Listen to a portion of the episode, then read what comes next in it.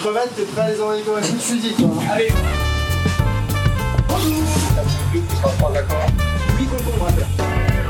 La 14 coupée. Des plus de petits pois, des fleurs. On se ça dessus. Alors là, on est sur la Loire, par contre. Clap, clap, clap, clap, clap de fin avec Édouard Amoyel. Bonjour à toutes et tous, quel plaisir de vous retrouver pour cette nouvelle édition de Clap de fin, la première du millésime 2023. Toujours avec un grand F, un grand A, un grand I et un grand M. Le podcast food qui aiguise les couteaux, fait frémir les fourneaux, fait la part belle au gastro, ravive la flamme des bistrots et met en lumière les cuistots et les restos.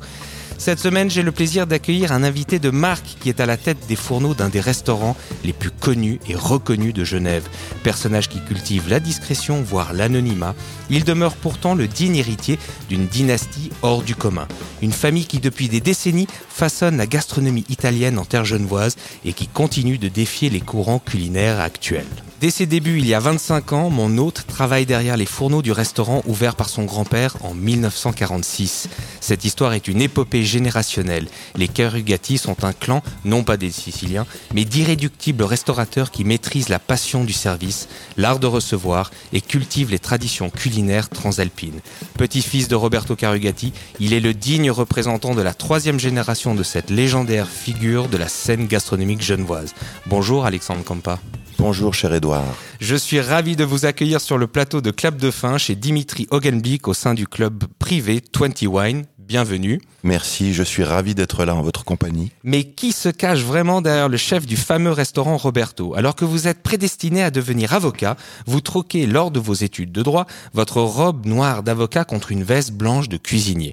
Votre grand-père, l'illustre Roberto Carugati, vous prend sous son aile et vous enseigne la rigueur et la beauté de ce métier. Il vous manquait le côté pratique et vous y remédiez en effectuant plusieurs expériences dont un stage chez Tomé Byrne et Gilles Dupont du Lion d'Or à Colonie avant de suivre de nouvelles études à l'école hôtelière de Genève. Mhm. Si on remonte un peu dans votre enfance, car on le sait tous, en restauration, tout part de l'enfance, quels sont vos premiers souvenirs gourmands? Mes premiers souvenirs gourmands, ce sont les tagliatelles. C'est ça que j'adorais manger quand j'étais petit et hum, de déambuler dans la cuisine avec mon grand-père, justement pour faire ces tagliatelles. Donc déjà à la main, Oui, oui, oui, absolument, sur euh, une machine euh, manuelle qui, app- qui appartenait à mon arrière-grand-mère et qui est toujours en service quotidiennement au restaurant. d'accord, que vous utilisez euh, Tous les jours. à ce oui, jour. oui, parce que c'est une qualité exceptionnelle et c'est un plaisir de travailler avec ce genre d'ustensiles. Et je me souviens, mon grand-père utilisait des vieilles nappes qui étaient un peu trouées pour me faire des petits tabliers.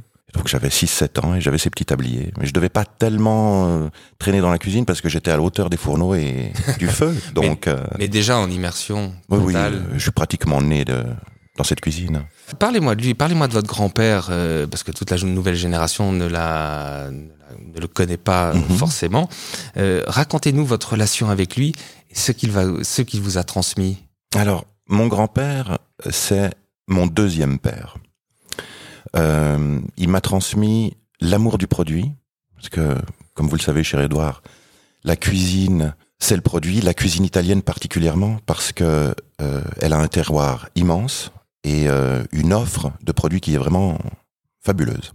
Donc, l'amour du produit, de toujours rechercher la qualité supérieure, l'amour du travail de ce produit, même si c'est, on peut imaginer, répétitif. Lui me disait, un saltimbocca ou une escalope milanaise, j'en ai fait 100 000, 200 000 dans ma vie. Ben, chaque fois, j'essaye de faire mieux. Chaque fois, c'est différent. Chaque fois, c'est un plaisir. Et il m'a transmis ce plaisir de travailler et d'exalter euh, le produit, de se mettre en arrière pour laisser parler Le la viande, le tout, poisson, la charcuterie, la pasta. Bien sûr. Ce qui est la base euh, de la, plus de la gastronomie italienne. Absolument, euh, dans- oui. Dans toute sa splendeur. Mhm, c'est ce qui l'a mhm. fait perdurer Oui, parce que justement, c'est la mise en avant totale du produit. oui, c'est exactement ça. Et comme je vous le dis, la péninsule italienne est tellement vaste que dans une région, par exemple, on prend la Sicile. Au nord, c'est pas comme au sud, à l'est, c'est pas comme à l'ouest. Donc imaginez ça euh, reporté à toutes les autres régions Bien qui sûr. ont chacune euh, des petites pépites à apporter. Et les Italiens veulent pas tellement le faire savoir sur certaines choses, donc il faut aller les chercher. Ils ont peut-être raison. Ils ont peut-être raison, ouais. Mais Donc- euh, euh, euh, avant, avant de parler de vous, parce qu'on va parler de vous, quel, quel était, c'était quel genre de personnage votre votre grand-père? Mon grand-père, c'était un artiste. Pour ses, euh, ses heures perdues, il peignait beaucoup. C'était aussi un sportif. Ah, Il faisait de la varap, il faisait du curling. Je sais pas, je me souviens pas très bien. Je sais pas s'il était dans l'équipe suisse ou il gravitait autour de l'équipe suisse de curling. Il faisait des tournois. Il allait au Canada, il allait en Écosse. incroyable. Ouais, ouais. Euh, c'était vraiment euh, un personnage euh, de la commedia dell'arte italienne, euh, c'est-à-dire un peu un trublion, euh, beaucoup de sens de l'humour et beaucoup de rigueur. Et euh, c'était c'était facile de travailler avec lui. Les coups de feu. euh, Se ben, faisait dans le calme se ou dans dans- les cris Non, non, se, se, se faisait dans le calme. D'accord. Ouais. Évidemment. Ce qui est euh, rare pour cette époque, parce oui. que généralement, on avait plutôt tendance à avoir des chefs assez colériques. Oui, mais mon grand-père n'est pas venu de la cuisine, il est venu du service. D'accord. Et donc, petit à petit, il s'est mis à la cuisine. Et lui, c'est lui qui me disait, moi, j'ai jamais appris la cuisine. Je l'ai appris sur le tas. Toi, il faut que tu ailles à l'école, il faut que tu ailles chez des grands chefs, il faut que tu bouges un peu à droite à gauche. Et moi, je disais, mais moi, je vais apprendre ce que toi, tu sais.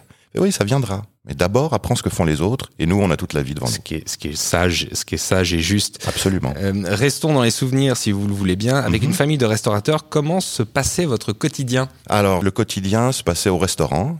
Toujours. Oui, toujours. Les toujours. fêtes de famille, les anniversaires, ce genre de choses se fais- faisaient au restaurant. Les devoirs aussi? Non, les devoirs, non. Les devoirs, c'était après l'école. Et disons que c'était tellement euh, après l'école, à l'école. Oui. Et euh, lorsque j'ai, euh, je suis allé au collège, j'étais au collège Candol, donc j'étais à quoi, 28 mètres peut-être des ouais, cuisines, donc tous les midis. Et euh, j'étais là. Et euh, en fait, il y a, y a- y a pas vraiment de, de, de séparation entre la vie privée et la vie professionnelle. D'accord. C'est-à-dire que la vie privée vient au travail et euh, la vie professionnelle vient à la maison. Il y a, voilà. Ça a été difficile pour vous? Non, pas du tout. Pas du tout. C'était Parce que c'était juste c'était comme ça. Comme ça, ouais. c'était comme ça. Vous n'êtes pas posé plus de questions que ça. Non. Et puis je pense que Et vous l'avez bien vécu. oui, oui, très bien. Oui, oui, absolument, très bien. Je pense que c'est un peu euh, le, le lot de tous euh, les artisans qui travaillent en famille. Il n'y a pas vraiment d'horaire, il n'y a pas vraiment de de séparation. On est un dimanche après-midi, on boit le thé, par exemple. On a une idée, on en parle. Bien sûr. Euh, ou pareillement au restaurant après un service, il y a un problème à la maison, on en parle. Euh, vous étiez prédestiné à faire du droit, comme on l'a mentionné. Mhm, Quel a été l'élément déclencheur qui vous a fait euh, complètement bifurquer de, de vie? Alors il y a eu deux choses. La première, c'est que euh, moi le droit, je voyais ça comme un théâtre avec des effets de manche, des citations, Caton disait, etc. C'était pas du tout ça, hein, le droit. Non, non. C'est euh, autre Ça peut chose. l'être. Euh, ça peut l'être, oui. Euh, et j'ai vu qu'au bout de deux ans, ça n'était pas ma voie. Et j'étais euh, bloqué là-dedans. Je n'arrivais pas à trouver une voie d'issue. Et euh, euh, à l'université, il y a un, un élève basque qui est venu pour faire une année, un master ou quelque chose comme ça. Et le week-end, il travaillait dans un restaurant. D'accord. Et je, je- moi, je m'imaginais, on, on, est- on a sympathisé, on est devenus amis. Moi, je m'imaginais qu'il était au service. Et il me fait non, non, je suis dans la cuisine. Je dis mais excuse-moi, t'es à l'université, donc tu connais. Comment tu fais, euh, comment tu sais faire à manger? Ouais, bien sûr. Enfin, ça c'est parce que mes parents, ils ont un restaurant euh, au Pays Basque et mes grands-parents aussi, etc. Donc euh, je suis né. Là. Et là, Edouard, j'ai eu une sorte d'épiphanie, une, révél- une révélation. Je me suis dit mais moi aussi, j'ai des parents qui sont qui ont un restaurant. Moi aussi, je, je bricole deux trois euh, pasta, euh, trucs comme ça. Voilà, c'est ça que je veux faire. C'était tellement proche de moi que je le voyais pas. Que vous ne voyez pas, bien Je l'ai vu à 18 ans, 19 Incroyable. ans, ouais. Et euh, j'en ai parlé à mon grand-père. Qui a dû être content. Qui a dû être comment, content. comment est-ce qu'il a réagi Non, Parce il- que il- quelquefois, cette génération peut-être aurait voulu que vous soyez un, un grand avocat, justement, pour... On, s- on- on sait très bien ce que représentent les sacrifices Mhm. de ce métier. Quelquefois, certaines figures ou personnages ne veulent Mhm. pas forcément ça pour la génération euh, suivante. Euh, Non, lui, au contraire- que ça, lui- qu'est-ce que ça lui a fait qu'on lui a Ah, il était tout la content. nouvelle Il était tout content parce qu'il était déjà assez âgé. Mon grand-père est décédé il y a 10 ans à l'âge de... Il allait sur sa 101e année. Incroyable. Ouais. C'est juste. Donc euh, moi, j'ai commencé à travailler avec lui euh, quand il vraiment il était euh, sur le déclin au niveau de la force physique. Mhm. C'est ça son problème.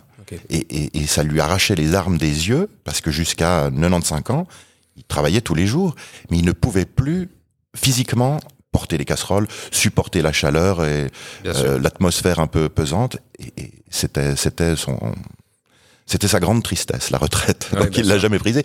Quand je lui ai dit ça, euh, il a vu le futur et il était tout content. Ouais, ça a dû- Parce qu'il y avait personne d'autre qui, qui, qui, reprend- qui aurait repris ça.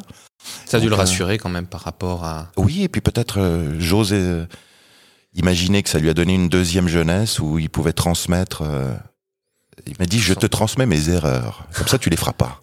Ouais, C'est très Ouais. joliment dit. c'est ça qu'il me disait. tes erreurs comme ça tu les feras pas. Incroyable. Mais revenons à vous.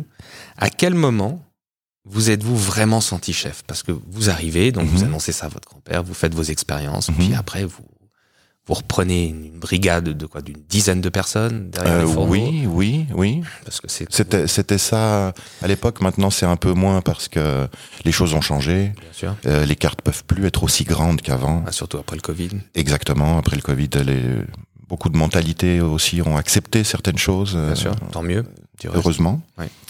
Donc, À quel moment alors vous êtes senti vraiment à votre place? Quand mon grand-père a arrêté, quand il vraiment il est plus venu, euh, où il venait un quart d'heure, 20 minutes. Bien sûr, vous saviez Là. que c'était maintenant votre tour et votre responsabilité Oui. d'assumer cette constance Absolument. et cette régularité Oui.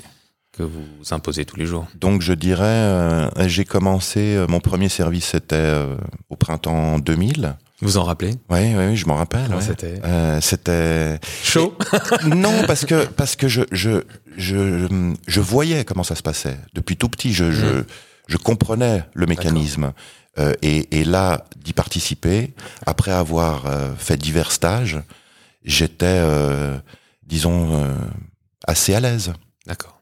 Mais oui, quand quand quand lui a arrêté, et C'était le moment. progressivement ça s'est fait. Il n'y a pas eu un moment où Il n'y a pas eu de rupture. Non, il n'y a pas eu de rupture. Il n'y a pas eu un moment où il m'a dit bah maintenant officiellement c'est toi. D'accord. Oui, ça s'est fait vraiment dans la douceur et en transition. Aujourd'hui, c'est votre oncle et votre mère qui réceptionnent les clients, tandis que votre sœur s'occupe de toute l'administration et Mhm. les réseaux sociaux. Donc c'est vraiment une histoire Ah Oui, continue à, à impliquer toute la famille. oui. Euh, Il y a également ma belle-sœur. Parenthèse, excusez-moi, Edouard. Et il y a également votre Ouais. belle-sœur.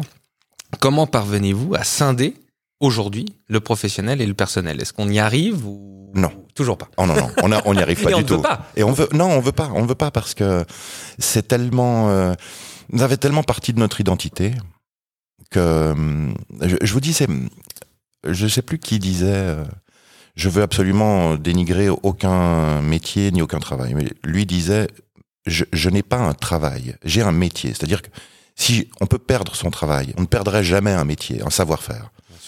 Donc, quand en plus, c'est dans l'artisanat, comme tous les artisans qui souvent travaillent en famille, comme je vous le disais précédemment, c'est- ça fait tellement partie de l'identité de la famille qu'on peut pas, on, on peut pas dire non, on n'en parle pas. Oui, Ou on, verra ça. plus. De temps en temps, euh, évidemment, on dit, ben, on verra ça la semaine prochaine. Oui. Mais autrement, ça, ça vient totalement naturellement. C'est, ça fait partie de nous. Ça fait partie. Mhm. Vous ne sortez quasiment jamais en salle. Euh, timidité ou pudeur Je suis sûr que vos convives seraient ravis de faire votre connaissance. Mais comment ça se fait? Alors, euh, j'aimerais insister sur votre quasiment, parce que je sors quand même, notamment pour aller voir les personnes que j'apprécie énormément, telles que vous, cher Édouard. Mais il y a plusieurs raisons à ça. La première, c'est que je préfère m'exprimer euh, par mes plats que euh, par ma conversation qui peut-être n'intéresse pas les gens. Euh, on est également un restaurant qui, euh, surtout à midi, est très axé, on va dire, business. Sur les affaires. Et les gens ont Donc sur la sphère privée. sur la sphère. Les gens ont pas envie d'être dérangés. Donc le soir, je sors davantage, je parle davantage. On a également plus de touristes qui sont qui ont plus envie de partager. De converser. oui. est arrivé euh, d'aller saluer une table et me faire remballer. Ouais, ouais. D'accord. Les gens veulent ça- pas. Les gens, être- voilà, ils- Ça doit vous refroidir quand même. un peu, mais je comprends. Et puis effectivement, il y a des choses importantes qui se passent à table. Ils n'ont pas envie de parler euh, de la qualité pas- du risotto ou euh, du blé dur euh, de la campagne. Bien sûr. Et, donc, Et c'est- d'autres ont très envie. Ce qui explique pour cela. D'autant plus que euh, une figure identitaire de la famille, mon oncle et, et ma mère font ça. Moi, ça. je viens, je viens après. Mais c'est pas de la Ça vous pose timidité. pas, oui, ça vous Non, pose non, pas non. De, de, de, de soucis. Non, non, pas du c'est tout. juste, ça se fait comme ça et vous êtes bien avec ça. Oui. Il y a bien entendu peu d'endroits comme, euh, comme votre restaurant. Je vous remercie. Euh, comment le décririez-vous? Alors, je, Difficile comme question. C'est très difficile. c'est Indescriptible, c'est unique. euh, je dirais que c'est un endroit qui a une âme. Parce que il faut remonter, euh, donc encore une fois, à l'époque de mon grand-père. C'est mon grand-père et ma grand-mère qui ont dessiné les plans du restaurant. Mon grand-père a dessiné la forme des, des banquettes. D'accord. Parce que ce que les gens ne savent pas, c'est que le premier restaurant de Mhm. votre grand-père se Oui. situait au pied de la vieille ville. Exactement. Et pas rue Pierre Facio, Non. comme il est maintenant. Ça, c'était en 1965, Pierre Facio. 75. 75. Ouais, l'année de ma naissance. D'accord. Ah bah. Ouais. Avant, c'était à la Madeleine. D'accord. Et mon grand-père a repris. euh, si on a deux minutes, je peux vous faire euh, vite fait une euh, petite, une petite incise. Mon grand-père a repris un bistrot café d'un vaudois. Il faisait des croûtes au fromage et des fondus. Et En dans- 1946. en 1946. Et les gens venant jouaient aux cartes. Les gens passaient beaucoup plus de temps au bistrot qu'actuellement. Bien sûr. C'était le soir. toi qui es italien, on a faim, fais-nous des spaghettis. Bon. Puis après les spaghettis, euh, fais-nous quelque chose d'autre. Petit à petit, petit à petit, la carte s'est étoffée et puis c'est devenu un restaurant. Euh, vraiment, en abandonnant le côté café. Café. Ça, de 46 à 75. 75, on est passé euh, à la rue Pierre Facio où il y avait un restaurant aussi historique qui s'appelait le Squal. Alors certains jeunes voix euh, s'en s'en souviendront, ouais. Et, euh, et justement, en entrant dans ces nouveaux locaux, il a, ils ont tout fait. Euh, ma mère également y a participé, mon oncle aussi. Donc ça a donné une âme, une, une identité. Et je pense que c'est ça qui fait ce côté euh, impalpable, assez inexplicable, parce que c'est pas unique que euh, des restaurants aient une âme. En Non, général, chaque fois que c'est fait, c'est tenu par une famille, ça a l'âme de cette famille. Et je crois que voilà, c'est ça. euh, une aussi également une, une tradition dans la modernité et puis un côté intemporel, donc Et indémodable. indémodable. Indémodable. Euh, Avez-vous un jour pensé à vous démarquer de votre héritage familial, de vous affranchir, euh, je sais pas, de d'ouvrir un autre restaurant euh, oui, oui, oui, absolument. Alors, de me démarquer, oui, mais pas de m'affranchir parce que euh, moi, l'idée qui me plaît beaucoup, c'est de construire sur ce qui a été fait déjà et pas euh, de dire non, moi je veux faire autre chose. Je veux faire quelque chose de plus, mais pas autre chose.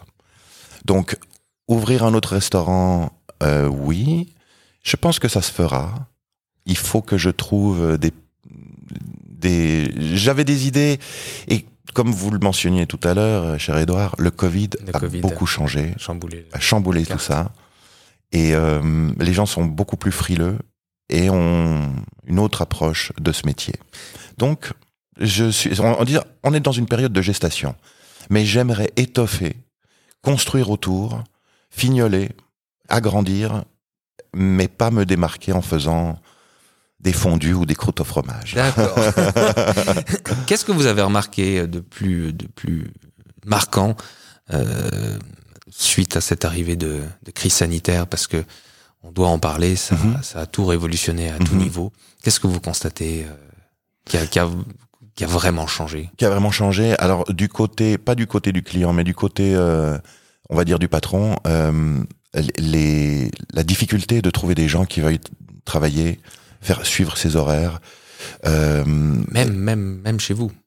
alors chez nous, c'est un peu différent Parce que le personnel a l'air oui, stable. est, est- est très stable. On a, on a des, euh, des collaborateurs qui euh, sont là depuis Qui sont là 30 depuis ans, euh, qui sont là depuis des décennies. Donc, en général, quand on cherche quelqu'un de nouveau, on leur demande s'ils n'ont pas quelqu'un qui connaîtrait quelqu'un, etc. Donc, euh, ça. Les, du côté du client, euh, et, et ça, je, je c'est quelque chose, euh, si vous me permettez de développer à peine un peu, quelque chose qui était déjà avant le Covid. Regardez. Euh, avant, on va dire il y a 50 ans, le business, ça se faisait à table. On mangeait à table, on buvait à table. Mais quand on je dis on mangeait, vous regardez des menus. Je sais pas, j'ai- vu une rétrospective de l'oiseau Hmm. euh, il y a quelques jours Bernard sur Internet. Loiseau, Bernard Loiseau, qui est ouais. vraiment une une légende. Et il, il montrait un menu qui son prédécesseur faisait, je sais pas, peut-être les années 60 Mhm. mais c'était pantagruélique. Et il buvait du vin Et entre le vin, ils buvaient du Beaujolais, pas d'eau. Hein. ouais, Bon. Pas d'eau. Donc vous voyez comme ça, ça a vraiment changé. Mhm. La culture également, avec euh, euh, une différente vision de la famille. Avant, les familles étaient nombreuses, euh, euh, manger à table, c'était quelque chose qui se faisait. Maintenant, c'est assez rare d'avoir une régularité tous les midis, tous les soirs, quatre, cinq personnes à table. Donc cet art-là a vraiment évolué. Le fait que la livraison à domicile avec l'ubérisation, Bien sûr. euh, tout ça, ça aussi, ça a beaucoup changé. Et ça, le Covid a, a beaucoup euh, euh, eu d'influence. Sur, sur Ah ça, bah, ouais. Comment vous envisagez le futur? Ah, Edouard. dans ce métier? Avec ses contraintes, avec... Je pense que, à mon avis, je peux tout à fait me tromper, mais je, je pense que les choses vont évoluer vers plus de livraison à domicile. Encore plus. Parce qu'à domicile, les gens ont pris. euh, Qu'est-ce qu'on a été fermé quoi? Huit mois, Oui. plus. Surtout. Donc les gens se retrouvaient le plaisir de cuisiner Ou le temps. ou le temps. Et maintenant, ils l'ont moins. Et puis le plaisir de cuisiner, c'est sympa deux minutes, mais Et après, après, euh, c'est quand même euh, Laborieux pour ouais, et astreignant. Donc je pense que ça va se développer vers ça, vers des choses qui sont plus faciles, plus rapides. La, la grande cuisine continuera toujours, comme la, la haute couture. Et euh, le prêt-à-porter, le Zara, va se développer davantage. Je pense que c'est ça. Et hum, à nous de s'adapter. Pourriez-vous imaginer un Roberto à Dubaï ou à Londres, comme le restaurant niçois La Petite Maison, par exemple? Mhm. C'est quelque chose que vous imaginez Absolument, c'est quelque chose qui me plairait beaucoup de faire. Alors je profite de ce micro pour adresser un appel à tout investisseur intéressé. D'accord. Euh, La chose, c'est que euh, vous-même connaissez le restaurant. Comment transposer ça ailleurs? Comment transposer une atmosphère? Et une âme. et une âme, c'est ça ouais. Et l'aspect familial. Parce la que chose. notre cuisine est très traditionnelle. Euh, on peut pas vraiment parler de cuisine d'auteur dans le sens euh, chevrier euh, ou euh, d'autres grands euh, qui ont une réputation internationale parce que ce sont des artistes vraiment. Mais euh, je pense que c'est possible. Et puis, une âme, ça naît, ça vit, ça peut mourir.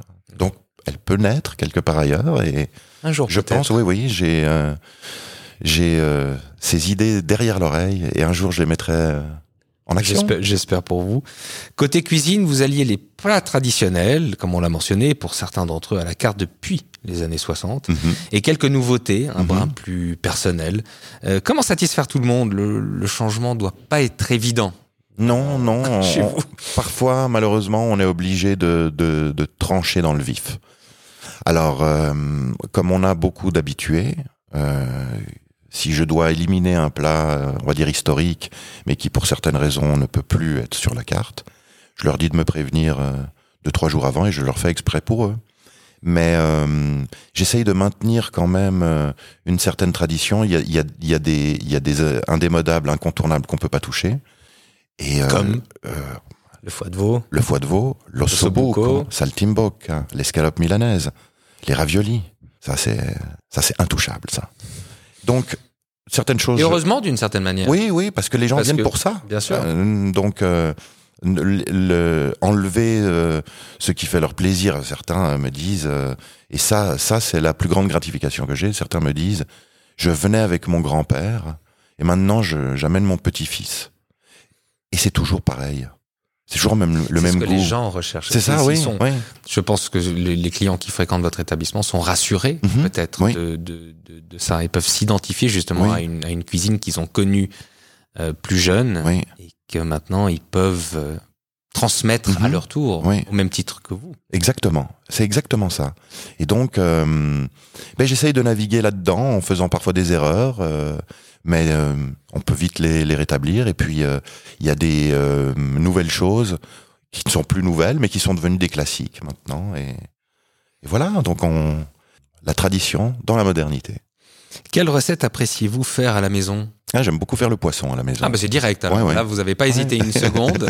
C'est que oui, vous en faites moins au restaurant, mal- malgré qu'il y ait des goujonnettes de. Oui, oui, oui, de, de, de saule. Euh, euh, on va, je vais remettre. dis- disons que j'essaye de mettre plus de poissons pour l'été D'accord. Oui. et de, de mettre plus de viande braisée, par exemple, ou le bollito misto, ce genre de choses, pour l'hiver. Cette année, on a un hiver un peu bizarre, Oui, donc, oui, euh, printanier hein, ou automnal. Sûr. Donc euh, voilà, mais j'aime beaucoup faire le poisson à la maison parce que, surtout en papillote, c'est facile et c'est bon. Et c'est léger. Oui. Euh, cher Alexandre, il est temps de mettre l'eau à la bouche de nos auditeurs. Que cuisinez-vous en ce moment? Qu'est-ce que vous qu'est-ce que vous préparez à, à la carte justement un de ces mets euh, plus personnels euh, que vous avez envie de mettre en avant euh, pour pour donner faim Mhm. Alors là, je suis actuellement, on est encore sur les les standards de saison, c'est-à-dire euh, le cotechino de Modena, vous connaissez? Non Avec les tout. lentilles. Le cotechino, c'est, on peut dire l'équivalent italien de la longeole, D'accord. Hmm. avec des lentilles. Le bollito misto. Ok. euh, Qui, est, qui est un pot-au-feu. Qui est un pot-au-feu, oui. version transalpine. Oui, avec euh, plusieurs euh, morceaux de viande différents. Alors, le, le traditionnel euh, de, du consortium italien, il y a 14 morceaux de viande différents. Donc, vous imaginez, hein, Non. c'est pas possible. D'autant plus qu'ils ont d'autres coupes euh, de viande que, que la Suisse, donc on trouve pas les mêmes pièces. Mais je suis déjà, et comme on parlait tout à l'heure d'un hiver assez doux, je suis déjà en train de voir pour le printemps. J'aimerais faire des raviolis un peu légers mais sympas. Je suis en train de voir certains une petite sorte, sorte de bolognaise de légumes de printemps, quelque chose comme ça. J'aimerais beaucoup utiliser des herbes et il y a, j'ai trouvé euh, des- une vieille recette d'une euh, d'un médaillon de veau, Giardino del Curato, c'est-à-dire le jardin du curé. Et donc D'accord. avec un, un sorte de de hachis d'herbes euh, du jardin et je suis en train de développer ça pour euh, c'est quoi dans un mois et demi deux mois? Déjà. ouais. Déjà. Bon, on les petits pois j'ai très envie de petits pois et de fèves en ce moment je sais pas pourquoi arrive, ouais. ça arrive. ça arrive ça arrive. Ben, on, on- on se réjouit de déguster, de déguster tout ça. Euh, cher Alexandre, ce fut un, un plaisir de vous recevoir aujourd'hui. Euh, à très bientôt. pour le de- plaisir était pour, pour moi de cher Edouard aventures. Un grand, grand merci. merci à vous cher ami Quant à nous, retrouvons-nous très vite pour un nouveau club de fin et pour partager de nouvelles histoires extraordinaires sur l'univers food. À très très vite. Merci.